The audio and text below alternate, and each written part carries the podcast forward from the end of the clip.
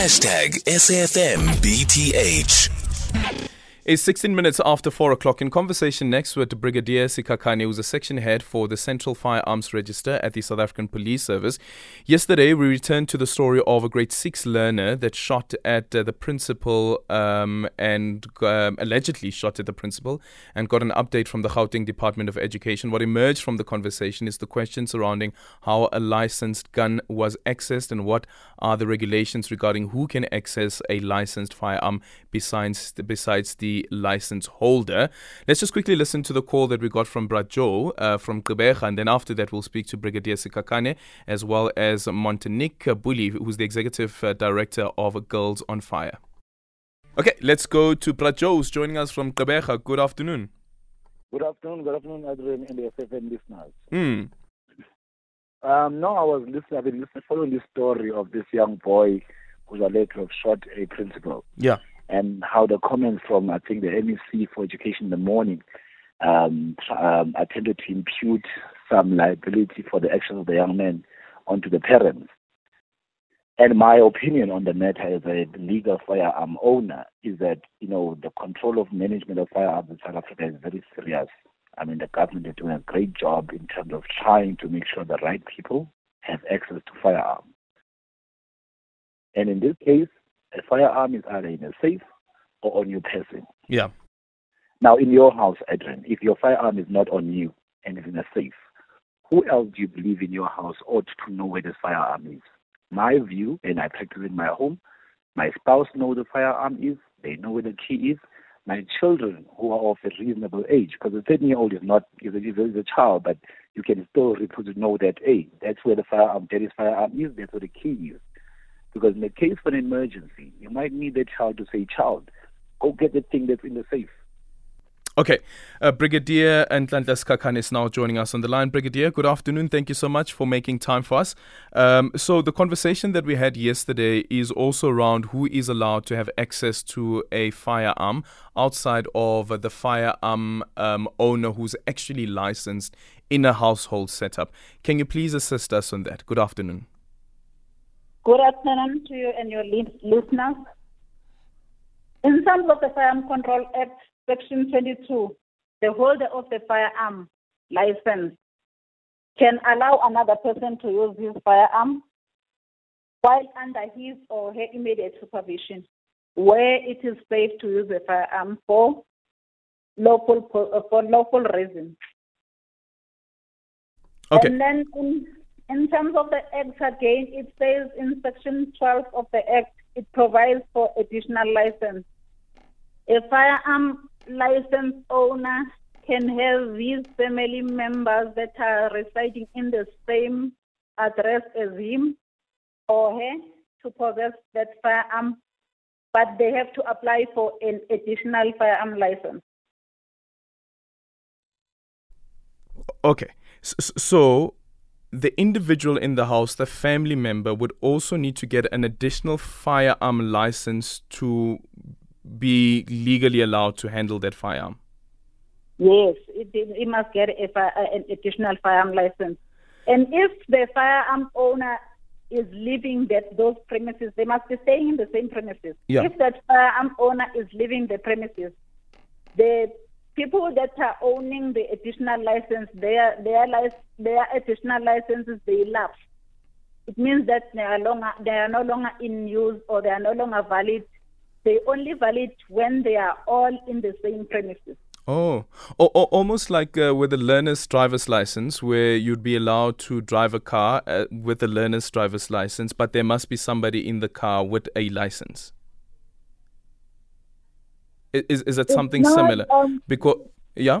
It's not the same because when you are having an additional license, you can take the firearm and go and use it for the uh, lawful purpose without the firearm owner because you are carrying an additional license. Okay. But you must all reside in the same premises. Okay, so, so you can still you can if you have the additional firearm license, you can still take the firearm from the safe and then leave the house with the firearm, um, whether or not the primary owner of the firearm um, is there or not. Yes, that is an additional license. That's the additional license. Okay, no, that makes sense. And then on the part that you raised right at the beginning, where you say that any other person can have access to the firearm um, where it is safe to do so, what do you mean by that? It's not any other person. He can have access to a firearm. He can use the firearm when the firearm owner is in direct supervision of the person. And also, the use must be a lawful use. Mm-hmm. In a safe place. What does a safe place mean?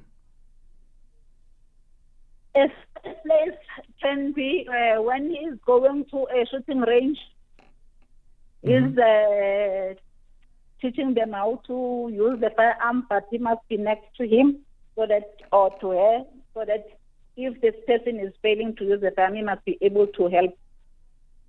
Yeah. Same time.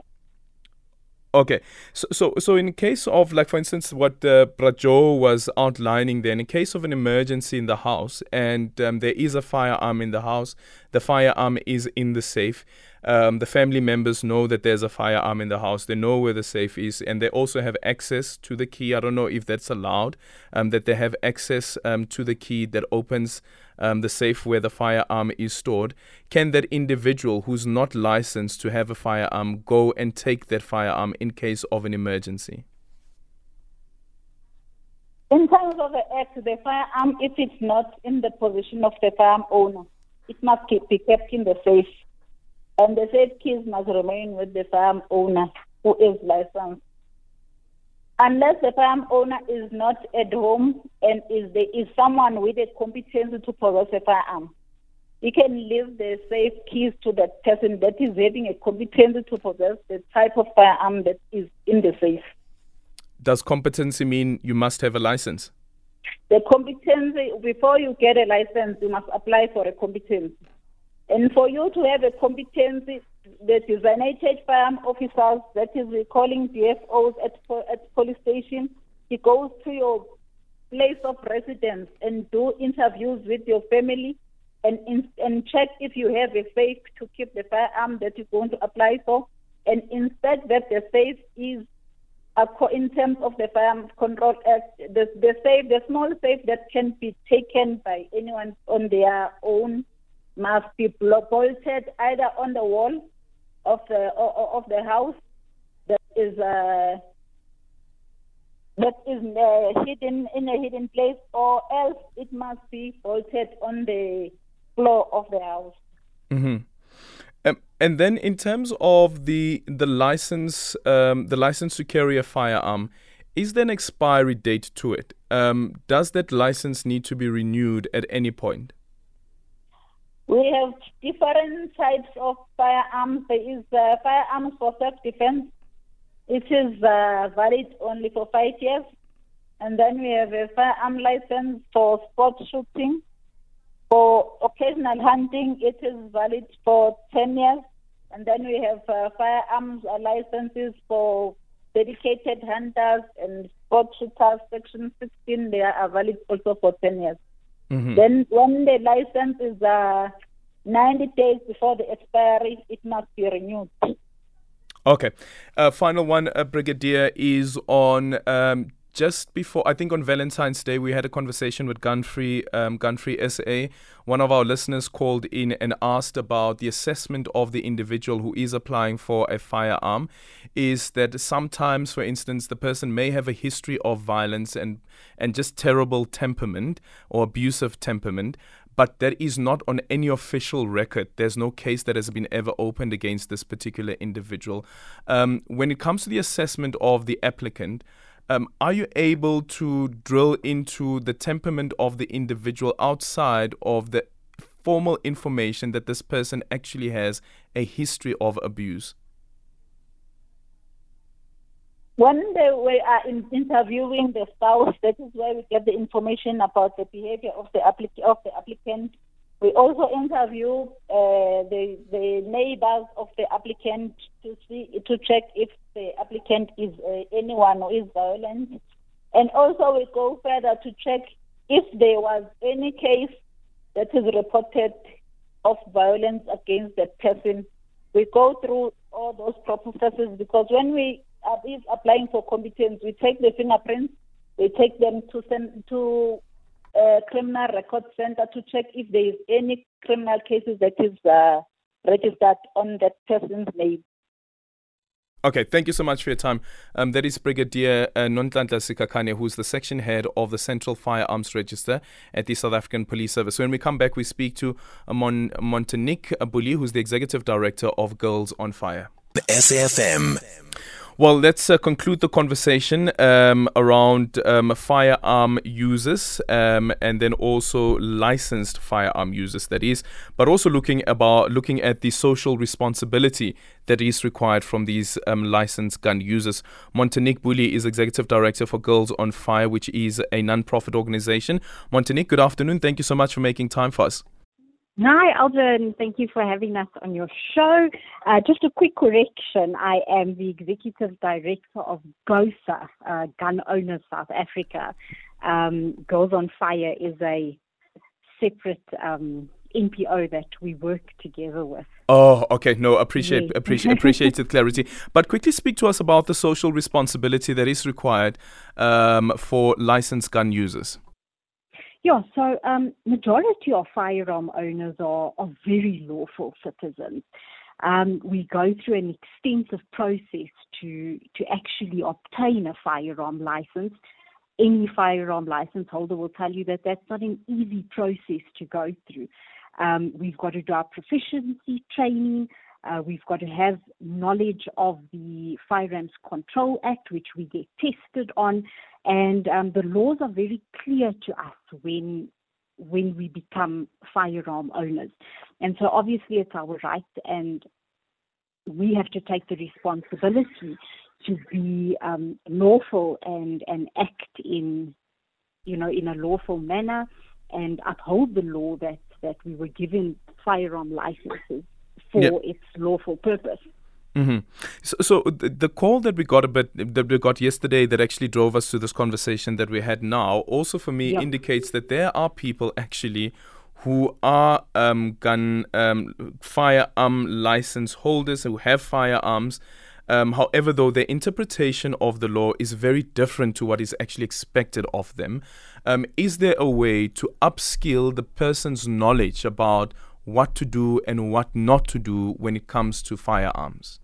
Yes, of course. Um, the Firearm Control Act regulations um, is is available, and you know we always remind firearm owners go and read up. You know, go and double check the sections that you're unsure of.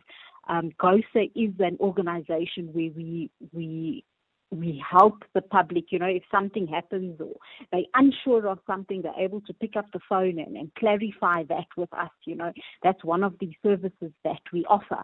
Um, the Firearm Control Act regulations was, was put into place to, to interpret how the Firearms Control Act needs to be applied and how it's regulated um, in South Africa. What's your advice to those people? Um, how frequently should they be doing that? Because I guess sometimes, even amongst the groups, the conversations that they have could also be misleading. Um, I think they need to go over it until they confidently know it and they confidently know um, when it's safe to use a firearm and the laws related to um, using a firearm and being competent, being trained. We always advise go to the shooting range, be, um, you know, training. It's a skill. Shooting is a skill that, that, that gets lost. And with that, you need to know the laws and you need to know how to handle your weapon safely. Do you have an app by any chance where people can brush up on their knowledge, uh, where they're being quizzed or something, something like that? Um, no, not to my knowledge, we don't, but we do have a active Facebook group. We're on mm-hmm. Instagram, mm-hmm. we're on Twitter, where people can just go, you know, ask a question and we'll respond with the necessary sections in the act um, and advice on how to, again, how to act lawfully. Thank you so much for your time. Montenique Booley is the executive director of GOSA. So please brush up on your knowledge of what you can do and what you cannot do as a licensed firearm owner. But Joe, I hope that you were listening to the conversation as well.